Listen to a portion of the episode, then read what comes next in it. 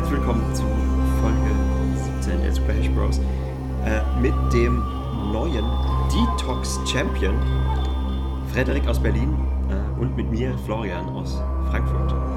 Wie fühlst du dich? Ich fühle mich durch den Wind.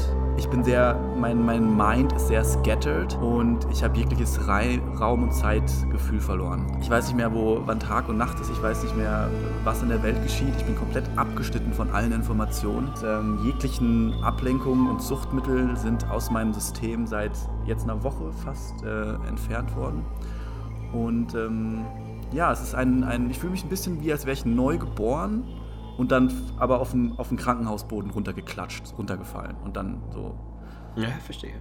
Es trifft es ganz gut. Ja, also ich kann dir ja nur meine höchste Anerkennung ausdrücken. Denn bis jetzt, wer die Folgen verfolgt hat, war ja ich immer der unangefochtene Champion oder der unangefochtene mit der Nase vorne, wenn es um Detoxing ging und um den gesundheitsbewussten Lebensstil. Doch du hast mich jetzt hier um Längen geschlagen. Also nach dem, was ich jetzt in der Vorbesprechung schon so gehört habe, auf was du alles verzichtest, das ist so das ist wirklich ein Rundumschlag. Das ist ich würde ihn den 360-Grad-Detox nennen. Schreibe ich mir mal direkt auf. Direkt morgen Trademark anmelden. Genau, daraus mache ich dann ein Programm und verkaufe das auf... Ja, auf Instagram direkt einfach. Ja. Und Instagram. Man merkt schon, wie meine Gehirnfunktionen auch so langsam nachlassen. Also mir fallen manchmal Worte nicht ein. Ich rede Nonsens, also noch mehr als sonst. Und das ist auf jeden Fall ein neues Lebensgefühl. Ja, aber also du hast halt auch, du sagst halt Detox vom Internet und die Zeit und der Kalender kommen ja heutzutage auch aus dem Internet. Also verstehe schon, dass du dann auch darauf verzichtest und es weniger Halt gibt als... Exakt. Den ganzen Google-Kram zu verwenden. Da ist man ja ständig konfrontiert mit den Geschehnissen des Tages und des gestrigen Tages und mit Ängsten, die in die Zukunft projiziert werden.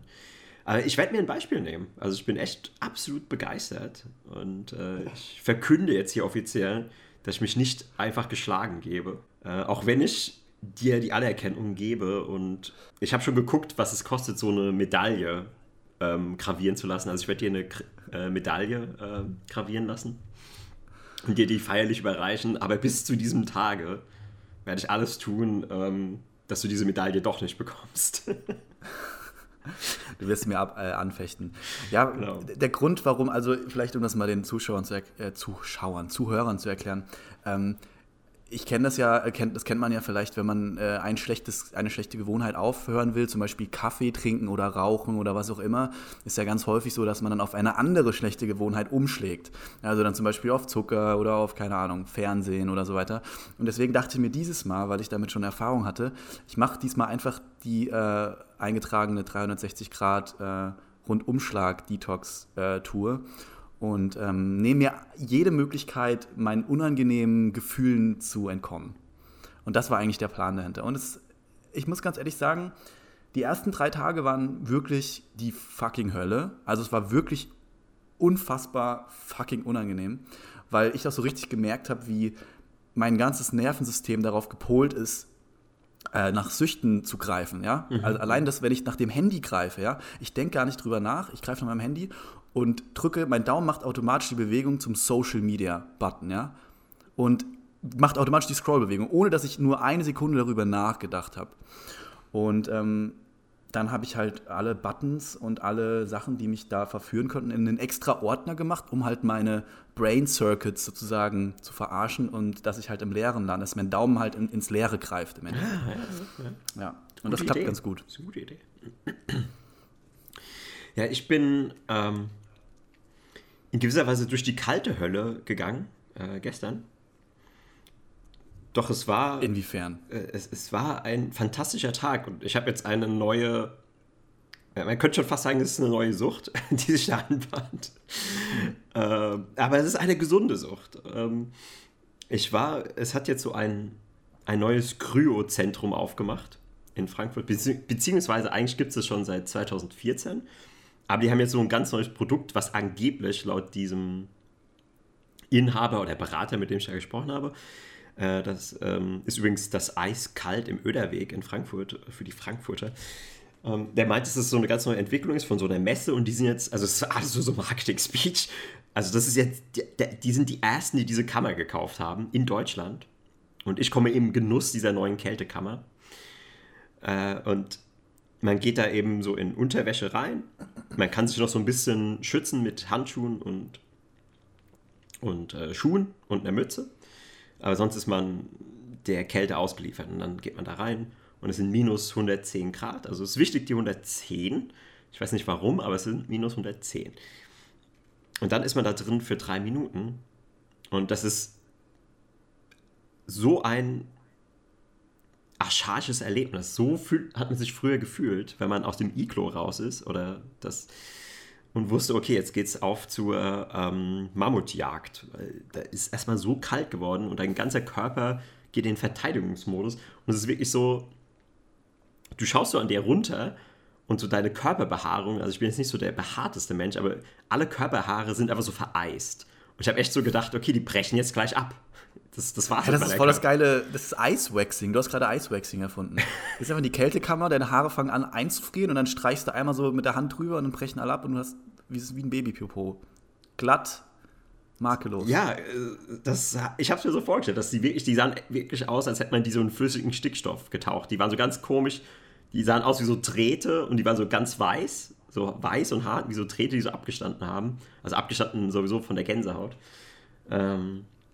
Aber anscheinend war es dann doch nicht kalt genug, dass sie zerbrechen. Nee, also sie haben sich dann einfach wieder erholt.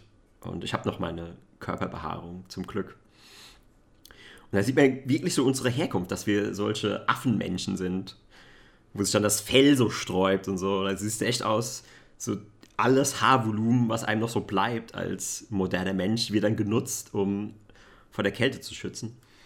Und diese Kryotherapie, die ist ja schon lange erforscht, dass diese extreme Kälte den Körper dazu bringt, Noradrenalin und entzündungshemmende Stoffe und Endorphine auszuschütten, um quasi sich auf den Tod vorzubereiten, weil der Körper denkt, okay, jetzt ist halt der Erfrierungstod nahe und jetzt tue ich alles, um quasi noch die letzten Register zu ziehen, um mich davor zu bewahren. Und diese ganz kurz. Es brennt mir was auf der Zunge, was ich jetzt aussprechen muss. Diese Kyrokammer, waren wir da nicht mal zusammen drin? Ich war doch auch mal mit dir in einer... War das nicht die gleiche Kyro-Kälte? Es war ein Eisschrank. Es war im Endeffekt ein Kühlschrank, wo wir uns reingestellt haben. Ah ja, so stimmt. Du warst ja dabei. Stickstoff rauskommen. Ich war dabei und ich erinnere mich, dass es viel kälter war als 110 Grad. Ja, wovon du redest, ist aber die, das ist so die Holzklassenvariante, weil davon halte ich gar nichts. Das sind diese Zylinder, wo du dich reinstellst. Okay. Da stellt man sich einfach in so einen Zylinder und muss sich so drehen wie so ein Trottel.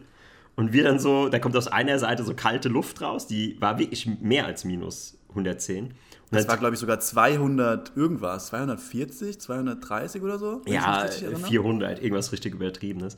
Und dann nee, 400 geht gar nicht. Minus 400 geht gar nicht. Der in diesem Universum ist, glaube ich, okay, gefährliches Halbwissen-Alarm. Jetzt müssen wir einen Einbinder reinspielen. Aber ich habe mal gehört, das Kälteste, was in diesem Universum möglich ist, ist 297 oder irgend sowas. Und kälter geht gar nicht. Aber der größte Kältepunkt wird ja nicht in Kelvin gemessen, sind es nicht 0 Kelvin? Und 0 Kelvin. Ja, aber in Celsius ist es halt übersetzt minus knapp 300. Okay, aber gibt es nicht so Planeten, wo so die Temperatur schwankt zwischen 5 Millionen Grad plus und 50.000 Grad minus? Das müssen wir noch mal abprüfen. Das ist das, was ich gerade sagen will.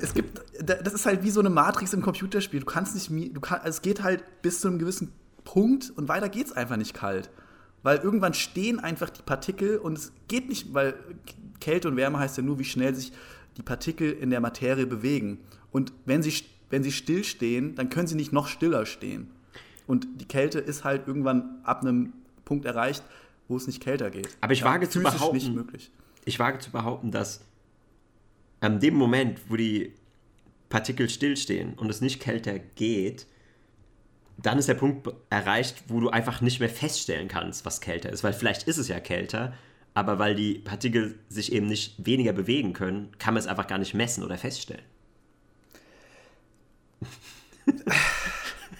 Was? Nein, ich akzeptiere das jetzt nicht. Nein, ich glaube, das ist auch ziemlicher Blödsinn. Das hat einfach gerade keinen Sinn gemacht. Sorry, Flo. Ich muss dich deinen Bullshit callen. Okay. Ich bin der Letzte, der eine gute Argumentationskette niedermachen will, aber das hat einfach gerade keinen Sinn gemacht. Es tut mir leid. Okay, aber zurück zur... Okay. Außer du könntest mir erklären, warum, aber das... Okay, das ist eine andere Geschichte. Das ist wirklich eine andere Geschichte. Ja, zurück zur Kältekammer. Nee, der große Unterschied ist, dass diese Kältekammer, die jetzt neu auf dieser Messe vorgestellt wurde, die funktioniert nicht mit flüssigem Stickstoff. Das wäre ja auch so ein ganz schön eine wilde Konstruktion. Da war ja diese Stickstoffflasche, die ganze Zeit so gedampft hat und wo überall so Eis und flüssiger Stickstoff rumgeflogen ist. Und die funktioniert irgendwie elektronisch, hat er gemeint. Und du bist da wirklich im ganzen Körper drin und kannst dich bewegen, kannst da drin sogar ein bisschen Sport machen, kannst da irgendwie Sit-Ups machen oder... nee, Sit-Ups nicht, weil berührst du ja den Boden. Squats habe ich gemeint, also Kniebeugen kannst du machen. Okay, das gibt einen Strich. Squat ist ein englischer Begriff, den wir jetzt leider ankreiden müssen, Flo. Es tut mir leid. Das Spiel hat noch nicht geendet, offiziell. Da habe ich jetzt gar nicht mehr drüber nachgedacht. Aber Sit-Ups auch? Nee, Sit-Ups ist schon deutsch, oder? Sit-Ups ist deutsch, würde ich sagen. Aber Squats ist auf jeden Fall englisch. Ja, okay. Wenn du einer deutschen Kartoffel auf der Straße sagst, hey, weißt du, was ein Squat ist? Dann denkt er, da kannst du drauf fahren oder so.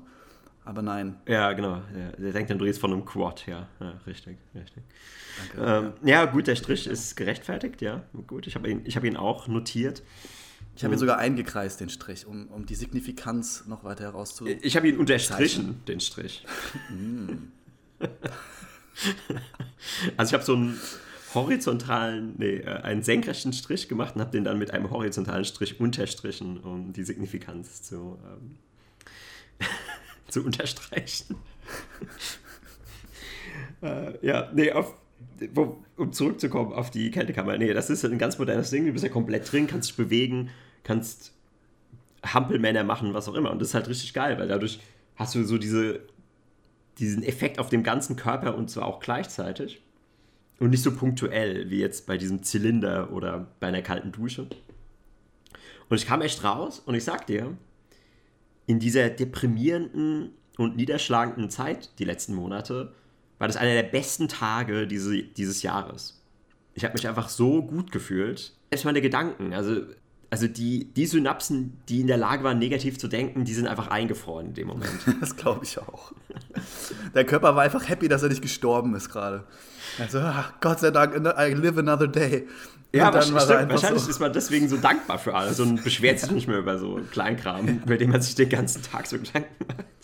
Deswegen waren auch irgendwelche Mammutjäger damals wahrscheinlich total happy. Die sind kurz davor gewesen, vom Mammut aufgespießt zu werden, vom Kältetod zu sterben oder vom Säbelzahntiger zerfleischt zu werden. Und dann, als sie abends nach Hause gekommen sind und noch alle Gliedmaßen hatten, waren sie einfach happy. Weil sie hatten Fleisch und sie durften fucking leben. Ja? Das ist das Beste. Heutzutage sitzt du in einem Cubicle oder zu Hause, tippst deinen Scheiß runter und dann da ist ja kein Excitement mehr da. Und kein Danger vor allem auch. Wir sind einfach viel zu weit entfernt vom Tod heutzutage. Das ist absolut richtig. Beziehungsweise eher im Kopf entfernt, weil eigentlich sind wir dem Tod auch die ganze Zeit sehr nahe, weil allein wenn du dich in ein Auto setzt, begibst du dich ja schon in Lebensgefahr in gewisser Weise. Ich denke mir, manchmal habe ich so einen Moment, wo ich so darüber nachdenke, genau das, über was du gerade gesprochen hast. Ich schaue mir Autofahrer an und die Straße und denke mir so, wir sind alle halb evolved Primaten, die irgendwelche Todesmaschinen aus 20 Tonnen Metall vor uns her schießen mit, keine Ahnung, 100 Stundenkilometer oder noch schneller und Leute einfach so 1 Meter daneben stehen und warten, bis sie die Straße überqueren können. Wenn der Typ an dieser Todesmaschine im LKW einmal kurz einen Schlenker machen würde, einmal nur so einen spastischen Anfall oder eine kurze Zuckung hat, wären einfach 10 Leute tot. Oder niesen muss. Ja. Es ist eigentlich ein Wunder, dass nicht mehr Unfälle passieren. Denke ich mir manchmal so. Ja, ich glaube, das ist aber auch der falsche Glaube, weil ich denke, selbst wenn du Dinge glaubst, die nicht wahr sind, beeinflussen sie deine Realität. Weil wenn du einfach so überzeugt davon bist, dass das alles sicher ist, hier mit den Zebrastreifen und dem Bordstein, dem Trottoir, ich darf ja immer noch französische Begriffe verwenden. Mhm.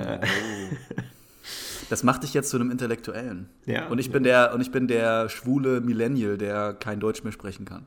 wie kommen wir jetzt eigentlich zurück zur Kältekammer? Ja, genau, also ich war einfach extrem gut drauf und das ist wirklich so ein legaler Schuss. Und das Perfide an dieser Geschichte ist, wenn du da hingehst, dieser erste Besuch, der ist kostenlos. Und die wissen genau, warum. Mm. Ja. I see. Ja. Das habe ich auch schon mal, dieses Businessmodell habe ich vorher auch schon mal erlebt, ja, in anderen Kreisen. Mhm. Gibt's so. Es ist ein uraltes Businessmodell. Vor allem bei so Straßenverkäufern. Genau. Es ist wirklich so alt wie die Menschheit, dieses Businessmodell. Oh, Straßenverkäufer ist ein sehr gutes Stichwort. Da habe ich auch noch eine kurze Story. Ja, ich bin auch fertig damit. Ich saß neulich verträumt in der Innenstadt, im schönen Berlin, in Quarantäne und denke mir nichts Böses. Auf einmal setzt sich so 5 Meter vor mir so ein Typ hin mit so einem roten Tuch, legt es auf den Boden und fängt auf einmal an, so 3 Hütchen rauszunehmen. Mit so einer Murmel, ja, das Übliche, fängt an zu spielen und dreht die Dinger im Kreis. Und das Lustige war, gleichzeitig sind halt 5 Leute aufgekreuzt, die gleichzeitig mit ihm zusammen kurz danach ankommen und sich um das Hütchenspiel stellen. Und der Typ hat einfach mich so, ich wusste ganz genau, dass er mich als Ziel hatte, weil er sich genau mir gegenübergesetzt hat und genau jetzt erwartet hat, dass ich jetzt darauf anspringe. Mhm, und er fängt halt an, diese Hütchen so zu dingsen und zu drehen und zu vertauschen. Und jedes Mal, kurz bevor er halt die Möglichkeit gegeben hat, einer seiner natürlich Komplizen, die wahrscheinlich sein Cousin und sein Bruder waren, ist er halt so mit der Hand so ganz aus Versehen auf das Hütchen gekommen und hat halt die Murmel revealed, ja? Damit da halt ein dummer Observer denkt, okay, alles klar, ich weiß ganz genau jetzt, wo die Murmel ist. Ja. Und ich habe gemerkt, wie mich das triggert. Und dann ist mir klar geworden, Moment, Frederik, das ist eine Falle. Das ist eine fucking Falle. Das ist nämlich genau das gleiche Businessmodell, was diese scheiß Facebook-Ads immer machen, mit dem Rätsel, wo die Lösung komplett offensichtlich ist und sie es schon so auf dem Präsentierteller präsentieren und dann irgendjemand anderes komplett daneben liegt, ja. Das gleiche haben die gemacht. Ich habe jetzt mal auch bei 18 Minuten 20 mach ich den Einspieler von Star Wars mit dem Fischmann, der den berühmten Ausspruch bringt. Ich bin komplett raus gerade. Ich habe keine Ahnung, von was du gerade redest. Du weißt es nicht. Ich habe alle meine Skillpoints auf Lord of the Rings gesetzt, ja? Ich hatte nichts mehr übrig für Star Wars. Da gibt's auch diesen Typen, der sieht so ein bisschen fischmäßig aus. Er sagt, it's a trap. Ah, it's a trap. Ja. Das ist der It's a Trap Guy. Ja. Fischmäßig. It's a trap. Weißt du wahrscheinlich gar nicht, dass das Star Wars ist. Für dich ist es einfach nur dieses Meme. Was? Nee, ich weiß schon, dass es Star Wars ist. Okay. Obwohl, es hätte auch Star Trek sein können, aber... Ja, da gibt es aber nicht so Fischmenschen. Das ist schon sehr fischig, dieser Typ. Fischig? Ich finde, der sieht eher aus wie so eine Kröte. Ja, definitiv eher ein amphibisches Wasserlebewesen. Darauf können wir uns einigen. Genau. Aber das war interessant, weil er halt so gut war in dem Hütchenspielen, dass es aussah, als würde er aus Versehen die Kugel preisgeben mit seiner Rückhand. Also es sah so aus Versehen aus, aber es war tatsächlich sehr gut geplant. Und ich wette, hätte ich mich dahingestellt oder hätte auf das Hütchen gezeigt, wahrscheinlich hätte er mich auch beim ersten Mal gewinnen lassen, so wie deine Kältekammer, ja. Hätte ich gewonnen, dann denkst du, gleich direkt nochmal rein. Und dann hätte ich wahrscheinlich nur noch verloren. Ja, das hätte mich schon sehr gebannt. Gut, dass ich den nicht gesehen habe, weil ich hätte, denke ich, mitgespielt. Einfach nur, um zu sehen, ich hätte gern seine Mastery gesehen, also seine Kunst. Weil das ist ja schon sowas, wie wenn du so einen Profi-Jongleur siehst oder so einen Akrobat, der wirklich etwas fulminant Beeindruckendes vollzieht. Und einfach, es wäre mir wert gewesen, da 20 Euro zu verlieren für die Show, die er mir da darbietet. Hast du das mal aus dem Gesichtspunkt gesehen? Ich habe das aus dem Gesichtspunkt gesehen, aber wenn ich für 20 Euro gehe, ich lieber zweimal ins Kino, als... mir einen Hütchenspieler anzuschauen. Aber ich habe mir gerade auch einen Plan überlegt. Eigentlich hätte ich hingehen müssen und direkt 50 Euro setzen sollen, aber beim ersten Mal, ja? Mhm. Weil dann gewinne ich ja. Das erste Mal gewinne ich, weil das erste Mal ist mir relativ klar, wo es ist, nur jedes weitere Mal fängt er dann mit seinen Skills an. Und dann hätte ich einfach die 50 Euro, also dann hätte ich 100 bekommen, ja? Und dann wäre ich einfach eiskalt gegangen. Das wäre, glaube ich, geil gewesen. Ja, dir ist aber schon klar, dass da niemand einfach so eiskalt geht in so einer Situation. Deswegen hat er ja seine Komplizen dabei. Ah ja, genau, die halten mich dann fest, oder was? Die wird dann natürlich sofort umzingelt und dann halt so, warum spielst du nicht nochmal? Was ist los? Setz mal die Runde. Reicht mir. 100 Euro reicht mir eigentlich. Ich muss nicht schnell gewinnen. Ja, also ich meine, ich habe sowas sogar mal gesehen, irgendwo in Budapest im Urlaub, als da so eine Eskalation stattgefunden hat bei so einem Hütchenspieler. Ich habe mich dann aber da auch nicht groß beteiligt, weil ich mir gedacht habe, so, ich bin hier in einem fremden Land, ich bin mit den hiesigen Gebräuchen nicht vertraut, das geht mich nichts an. Ja, eine sehr diplomatische Entscheidung. Ich muss mir mal ganz kurz ein bisschen Tee eingießen. Wir können ja auch noch mal eine kleine ASMR-Episode einleiten, um die Zuschauer ein bisschen runterkommen zu lassen. Ich muss ganz kurz sagen, ich bin sehr gehypt. Es ist eine sehr chaotische Zeit. Wir haben eine starke Demo gerade am Laufen in Berlin. Vielleicht nicht, ob du das mitbekommen hast. Alle sind im Ausnahmezustand. Menschen denken, die Welt geht unter. Gestern wurde der Reichstag gestürmt.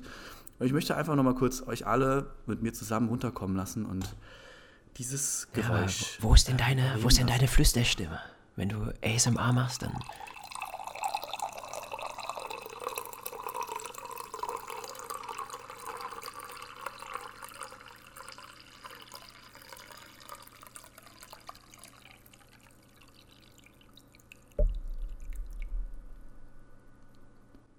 Okay, und jetzt rennt jeder mit einer schwachen Blase erstmal auf die Toilette. Ich wollte gerade sagen, ich hätte auch jetzt einfach euch pranken können und in den Becher pinkeln können.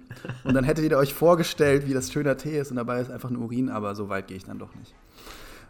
Das macht ein anderer Podcast, der hat das mal sehr berühmt gemacht. Ein sehr, sehr berühmter Podcast, ein deutscher Podcast, hat es eingeführt, im laufenden Podcast-Geschäft sozusagen in offene Behältnisse zu urinieren und sozusagen daraus ein Hörspiel zu machen. Also im Podcast-Geschäft sein Geschäft zu verrichten. Exakt.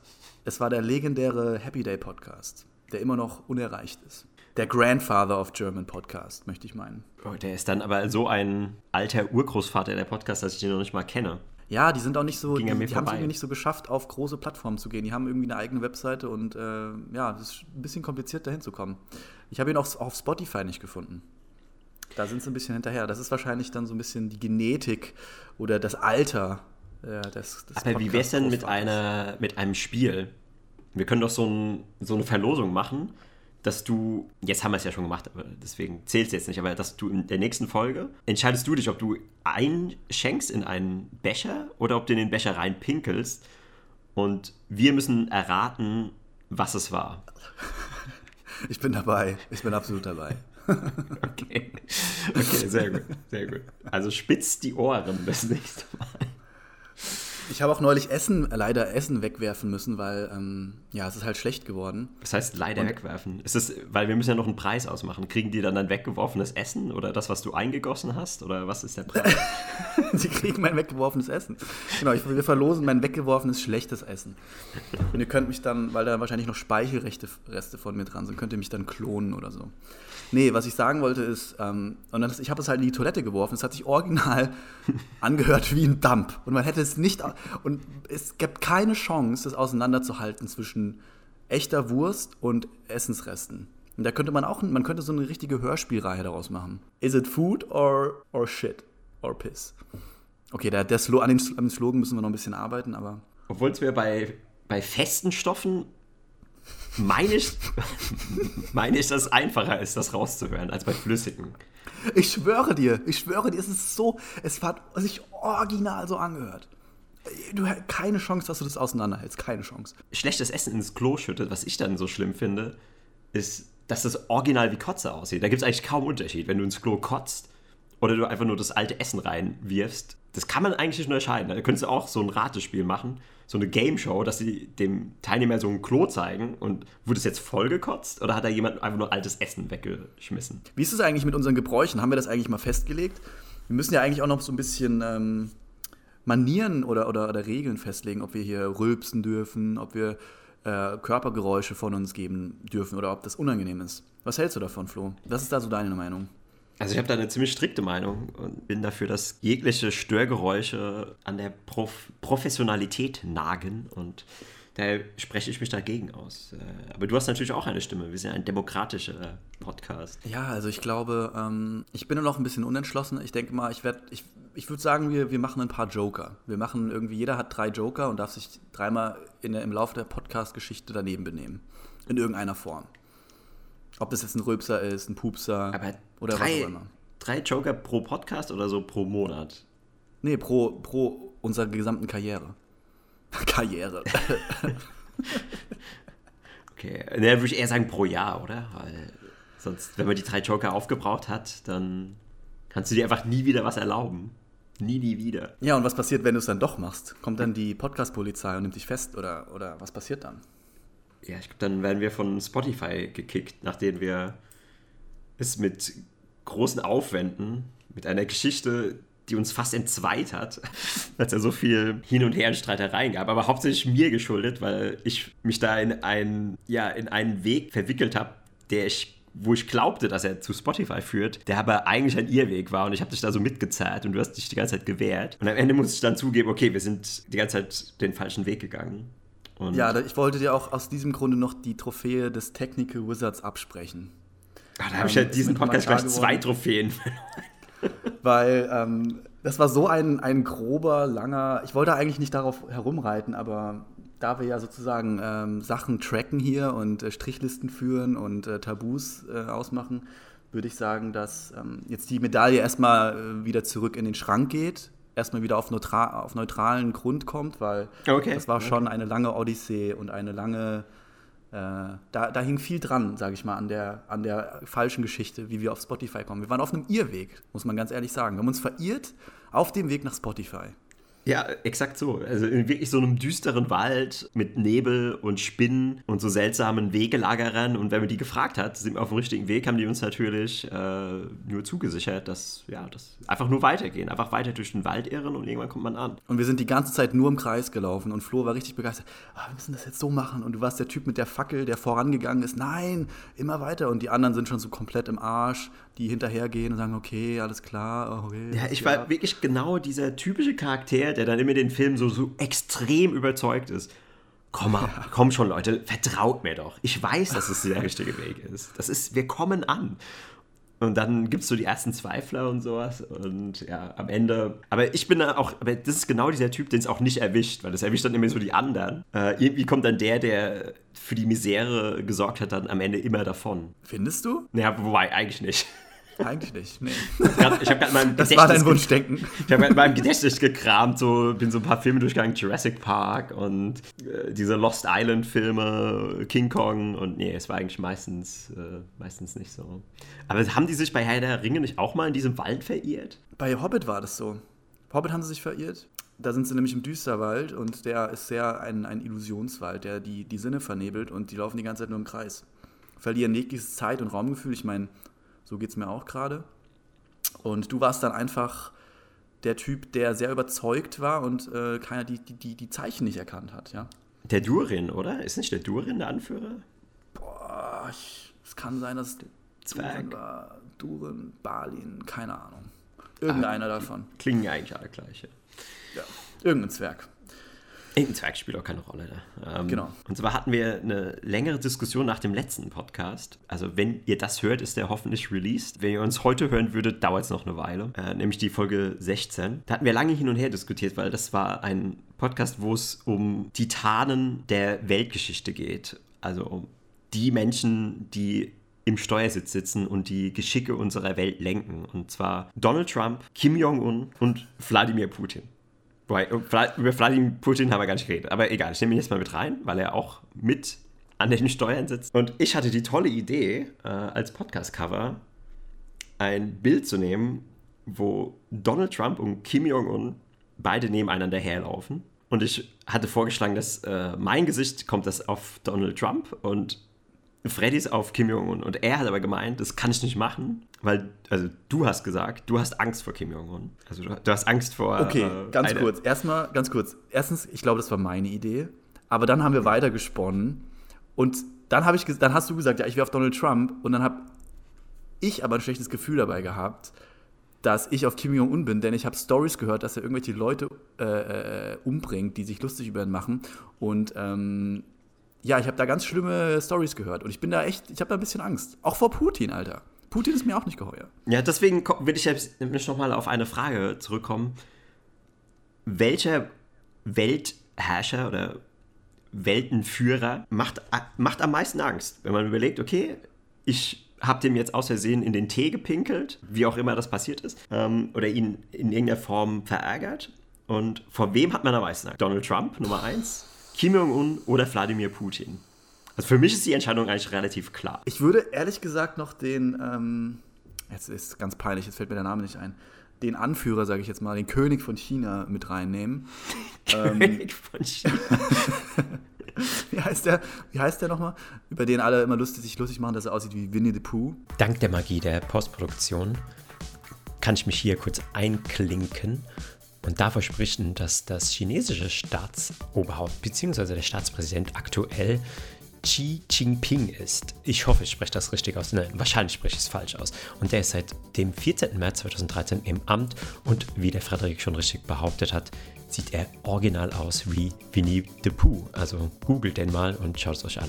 Vor dem habe ich auch ziemlich viel Angst, weil der scheint mir echt auch ein heftiger Typ zu sein. Ich glaube halt nur, dass seine Macht nur hauptsächlich im Bereich China präsent ist. Und ich glaube, dass es ihm egal ist, wenn in Europa oder so in den USA jemand Witze über ihn macht, solange sein Königreich sozusagen unter seiner Herrschaft das macht, was er von ihnen will. Ja, ich würde eher erwarten, dass er einfach die Witze, die über ihn gemacht werden, in China zensiert und was außerhalb passiert und die Memes, wahrscheinlich gibt es auch Memes über den, aber die dringen halt einfach nicht durch zur chinesischen Bevölkerung. Genau, das passiert. Das ist wirklich, also das ist verboten in China und so. Und Leute sind auch, glaube ich, schon in den Knast gekommen und ja, ganz, ganz komische Stories. Also den würde ich noch mit reinnehmen, dann würde ich Erdogan noch mit reinnehmen. Oh, ja gut, da gibt es sogar ein bekanntes Beispiel, wie er einen Podcasting-Kollegen oder Kollegen, ich finde es so geil, wie du uns schon so die Auswahl ist sehr optimistisch. Also direkt so zwei Podcasts gemacht, direkt auf einer Ebene mit Jan Böhmermann, der Legende, der Podcast-Kollege. Ja, wir kennen uns alle untereinander und wir... Ja, wir sind einfach so ein eingeschworenes Team, also, so ein eingeschworener Haufen. Also wir sind ja kein Team, wir arbeiten nicht zusammen. Wir sind so ein Haufen, also auf den Podcast-Conventions tun wir uns schon mal so zunicken, wenn wir uns aneinander vorbeilaufen. Und das wenn wir uns im Spotify kurz über den Weg laufen, nicken wir uns kurz zu. Ja. Und dann gehen wir wieder aus der Tür raus. Genau.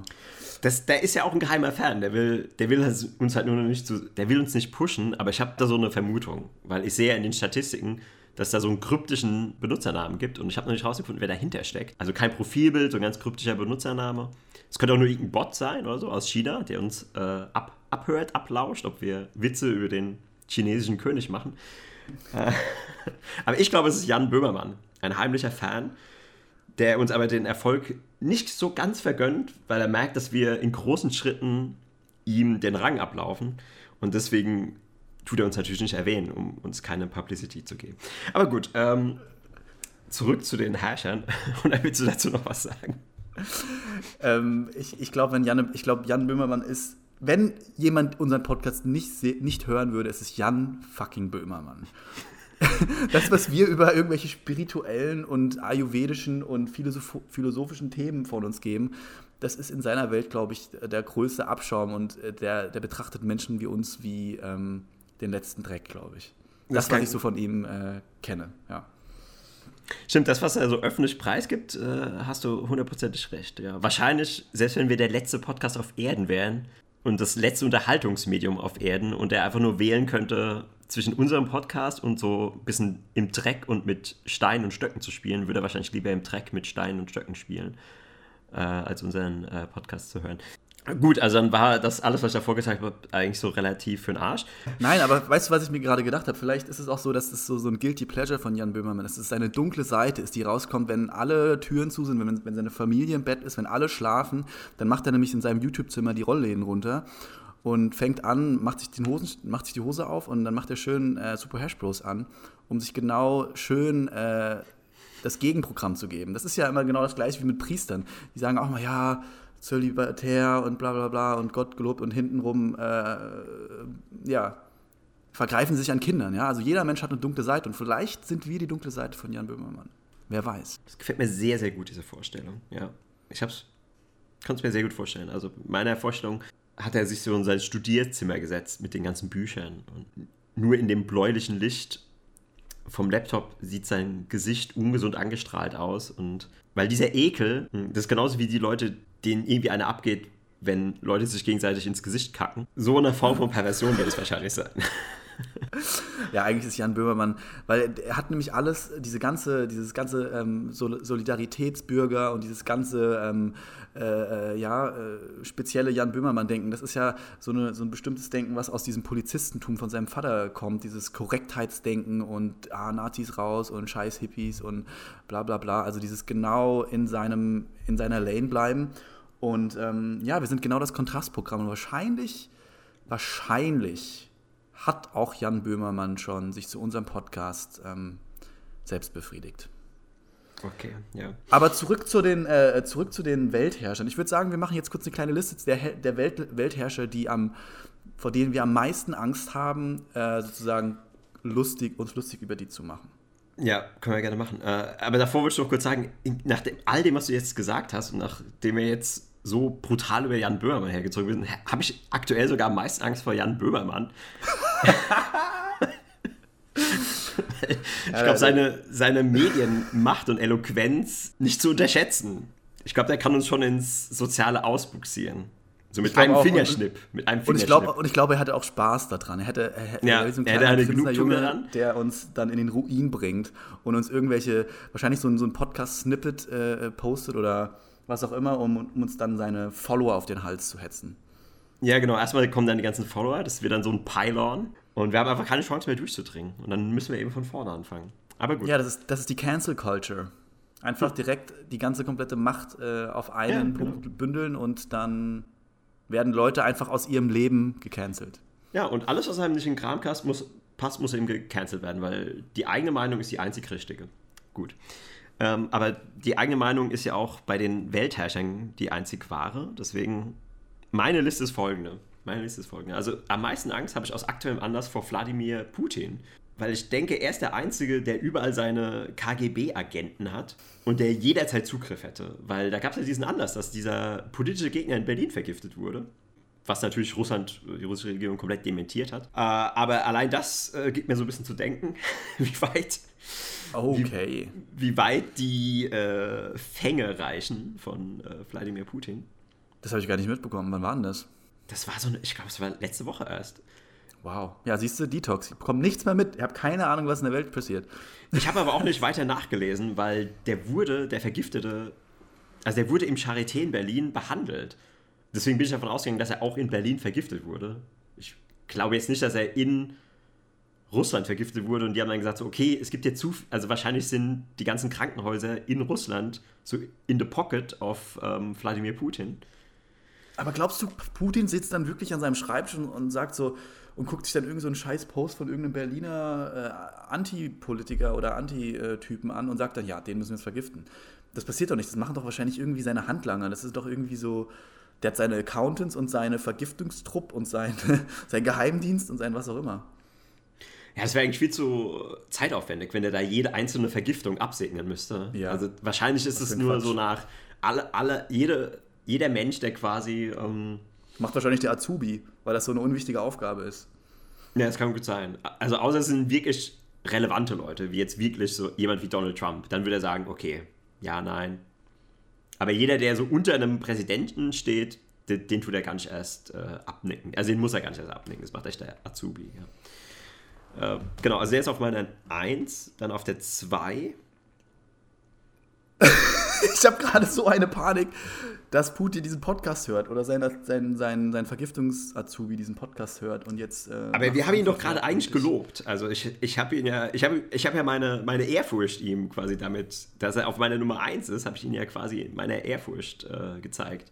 Ja, aber du hast trotzdem das verbreitet, was er nicht wahrhaben will. Das bestreitet ja, die haben ja auch dieses Attentat abgestritten.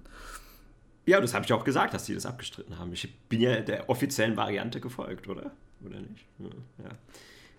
Ja. Ich habe hier nur zitiert. Das waren alles nur Zitate. Also wenn das der letzte Podcast ist, den ihr hört, wisst ihr, was passiert ist. Okay, ja. Okay. Nummer 2 Donald Trump, Nummer 3 Kim Jong-un und Nummer 4 dieser chinesische, unbekannte Herrscher, Präsident, Kaiser, von dem niemand den Namen kennt. Der Kaiser von China. Der Kaiser von China, ja. Ja, Putin ist echt auch weit oben bei mir. Ich habe jetzt nicht das Ranking genau gemacht, aber ich würde auch sagen... Ich kann noch kurz erklären, warum Kim Jong-un immer noch unter Trump ist, weil ich glaube, vor Trump hätte ich keine Todesangst, aber der würde wahrscheinlich auch eher irgendwas Wirtschaftliches machen. Der würde einfach mal ein Bankkonto löschen oder sowas. Keine Ahnung. Also... Trump, ja. Der würde auf jeden Fall auch mir... Der würde wahrscheinlich auch sehr viel Schaden zufügen, aber nicht für Leib und Leben, eher so finanziell. Bei ihm geht es halt so, der denkt halt so, ja, okay, das Girokonto von dem Florian, das verleibe ich mir jetzt auch noch ein. Dann lässt er das einfach auf sein Konto überweisen und freut sich. Aber ich glaube, Trump ist in the bottom of the list, weil das ist wie so ein Fischschwarm, weil alle machen sich lustig über Donald Trump, alle machen Jokes über ihn, alle denken, er ist der größte Idiot, bla bla bla. Das ist wie so ein Hai. Donald Trump ist der Hai, der dann seine Leute, seine Fische fressen will, aber weil es halt ein Fischschwarm ist, kann er uns nicht greifen. Und ja, weil so unendlich viele sind. Ja, da hast du vollkommen recht. Aber ich bin jetzt nicht davon ausgegangen, diese Variable, wie wahrscheinlich ist es, dass derjenige mich entdeckt, die habe ich jetzt nicht mit reingespielt. Ich bin jetzt einfach davon ausgegangen, okay, die finden raus, was ich getan habe. Das war jetzt so meine Ausgangslage. Ich glaube, es hängt auch davon ab, wo du bist. Ich glaube, wenn du in China dich aufhältst, ist natürlich der Kaiser von China äußerst. Ja, natürlich. Das habe ich ja mit einberechnet. Deswegen ist auch für mich Kim Jong-un auch unter Trump, weil der einfach so weit weg ist. Und ich denke, der hat einfach keinen Einfluss in unserer westlichen Welt. Also der hat wahrscheinlich sehr viel Einfluss in diesem ganzen kommunistischen Bereich, so Russland, China, Japan vielleicht auch noch, da hat er bestimmt auch seine Vergiftungsagenten. Aber ich denke, in die westliche Welt, da hat er wenig Einfluss, da kann er nicht viel reißen. Der gute Kim Jong. Ja, nee, das war zu meiner Liste. Der Kim Jong-un ist übrigens im Koma, ne? Und seine Schwester oder irgendeine Verwandte von ihm übernimmt jetzt die Macht und die sieht aus wie so eine Black Widow, also so eine evil Sister, die jetzt die Macht übernimmt. So eine böse Zwillingsschwester. Genau, die so im Geburtskanal wurden die getrennt und dann hat sie noch ihn fast aufgefressen im Mutterleib, weil sie so evil ist und ist dann aber sind doch beide noch rausgekommen. Und ich glaube, Kim Jong-un ist sowieso jetzt erstmal von der Bildfläche verschwunden. Der ist jetzt weg. Der Typ ist weg vom Fenster. Deswegen ist der auch relativ weit weg gerade wieder. Ist mir bewusst geworden. Und ich würde auch sagen, hier in Europa, Putin, number one, Erdogan, number two, dann, was hatten wir, König von China. Ich habe Erdogan einfach vergessen. Wahrscheinlich, wenn ich gar nicht mal an ihn gedacht habe, dann ist er bei mir auch ganz unten an der Liste. Ja, Putin, Erdogan und dann den König von China. Und alles andere kommt hinterher. Der Rest ist unwichtig. Dann kommt Trump und dann kommt Kim Jong-un auf Platz 5. Okay. Ja gut, Erdogan, ja, nach der ganzen Geschichte mit Jan Böhmermann, ich weiß nicht, ob das dafür spricht, dass er eine Gefahr darstellt oder eher dagegen, weil selbst in dem Fall, wo er so richtig pissed off war, hat er ja es nicht geschafft, irgendwie den in seine Griffel zu bekommen. Ja... Aber vielleicht wäre es auch anders gewesen, wenn er ein kleiner, unbekannter Podcaster gewesen wäre. Vielleicht hätte er ihn dann auch einfach vergiftet, Flo. Der war ja unter Schutz der allmächtigen Merkel. Ja, ich glaube, wir sollten uns auch definitiv nach diesem Podcast so ein bisschen mit unserer lieben Angela anfreunden, dass sie für uns vielleicht auch mal einen Gefallen uns kleinen Gefallen tut. Ich meine, genau. Die hat doch eh so ein riesiges Board mit so Knöpfen, womit die Deutschland steuert. Und die müssen dann halt nur auf so einen Knopf drücken und dann wird so ein spezielles Schutzkommando uns unterstellt und dann leben wir quasi wie in so einer Bubble. Und egal, was wir tun, als hätten wir den Cheat-Mode aktiviert. Ah, verstehe. Für unser Leben. Den God-Mode sozusagen. Ja, God-Mode, exakt. Und Angela hört sich auch so ein bisschen an wie so ein Engel, der so die schützende also das ist Hand über uns legt oder den Engelsflügel. Und dann das ist quasi Angelas Kuss. Also wir müssen zu ihr kommen, uns vor ihr verneigen und wenn sie uns dann so ein kleines Küsschen auf die Wange gibt, dann sind wir für immer geschützt. Genau, das ist wie der Stern bei Mario, bei Super Mario. Dann sind wir einfach invincible. Aber es kann ja sein, dass bald Merkel gar nicht mehr an der Macht ist, beziehungsweise es kann sein, dass sogar, also was heißt es kann sein, das war ja das Ziel der Protestanten, die haben ja den Bundestag gestürmt, ich habe glaube ich vorhin Reichstag gesagt. Aber ich habe auch Reichstag gelesen online, der heißt immer noch Reichstag. Heißt der Reichstag? War das nicht, oh Gott, ich bin so richtig schlecht in solchen Begriffen. Reichstag, Bundestag, war nicht Reichstag früher was anderes? Ah, nee, es gibt Reichstag und Bundestag. Genau, es gibt beides. Es gibt beides. Reichstag heißt das Gebäude und der Bundestag ist unser Bundestag. Ah, ja, genau. Auf jeden Fall haben die den gestürmt mit dem Ziel, die Regierung zu stürzen. Also komplett die Regierung zu stürzen und ein neues System mit neuen Gesetzen, mit allem neu zu machen. Und diese Demonstrationen gehen also noch immer noch im Laufen und Berlin ist im Ausnahmezustand seit gestern. Ja, also ich habe da ja auch eine sehr starke Meinung zu. Aber das hebe ich mir für einen politischeren Podcast auf als unseren.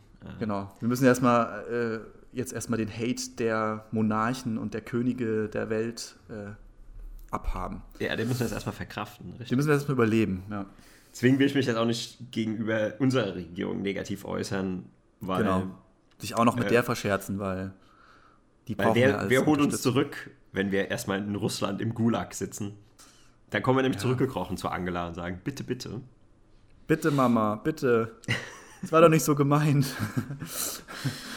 Ja, Herr Putin hat mich geärgert.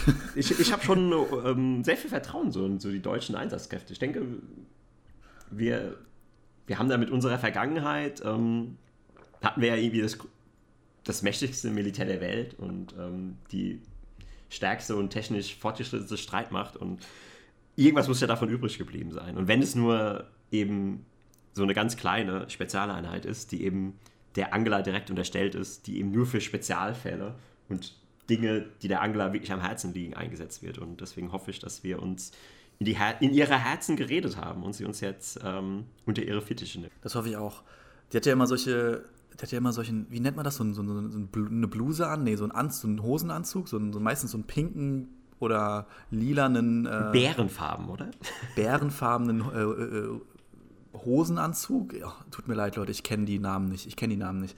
Und ich stelle mir so richtig vor, wie diese wollige Ärmel dann sich um unsere beide Köpfe wickelt und uns dann so in die schützenden Arme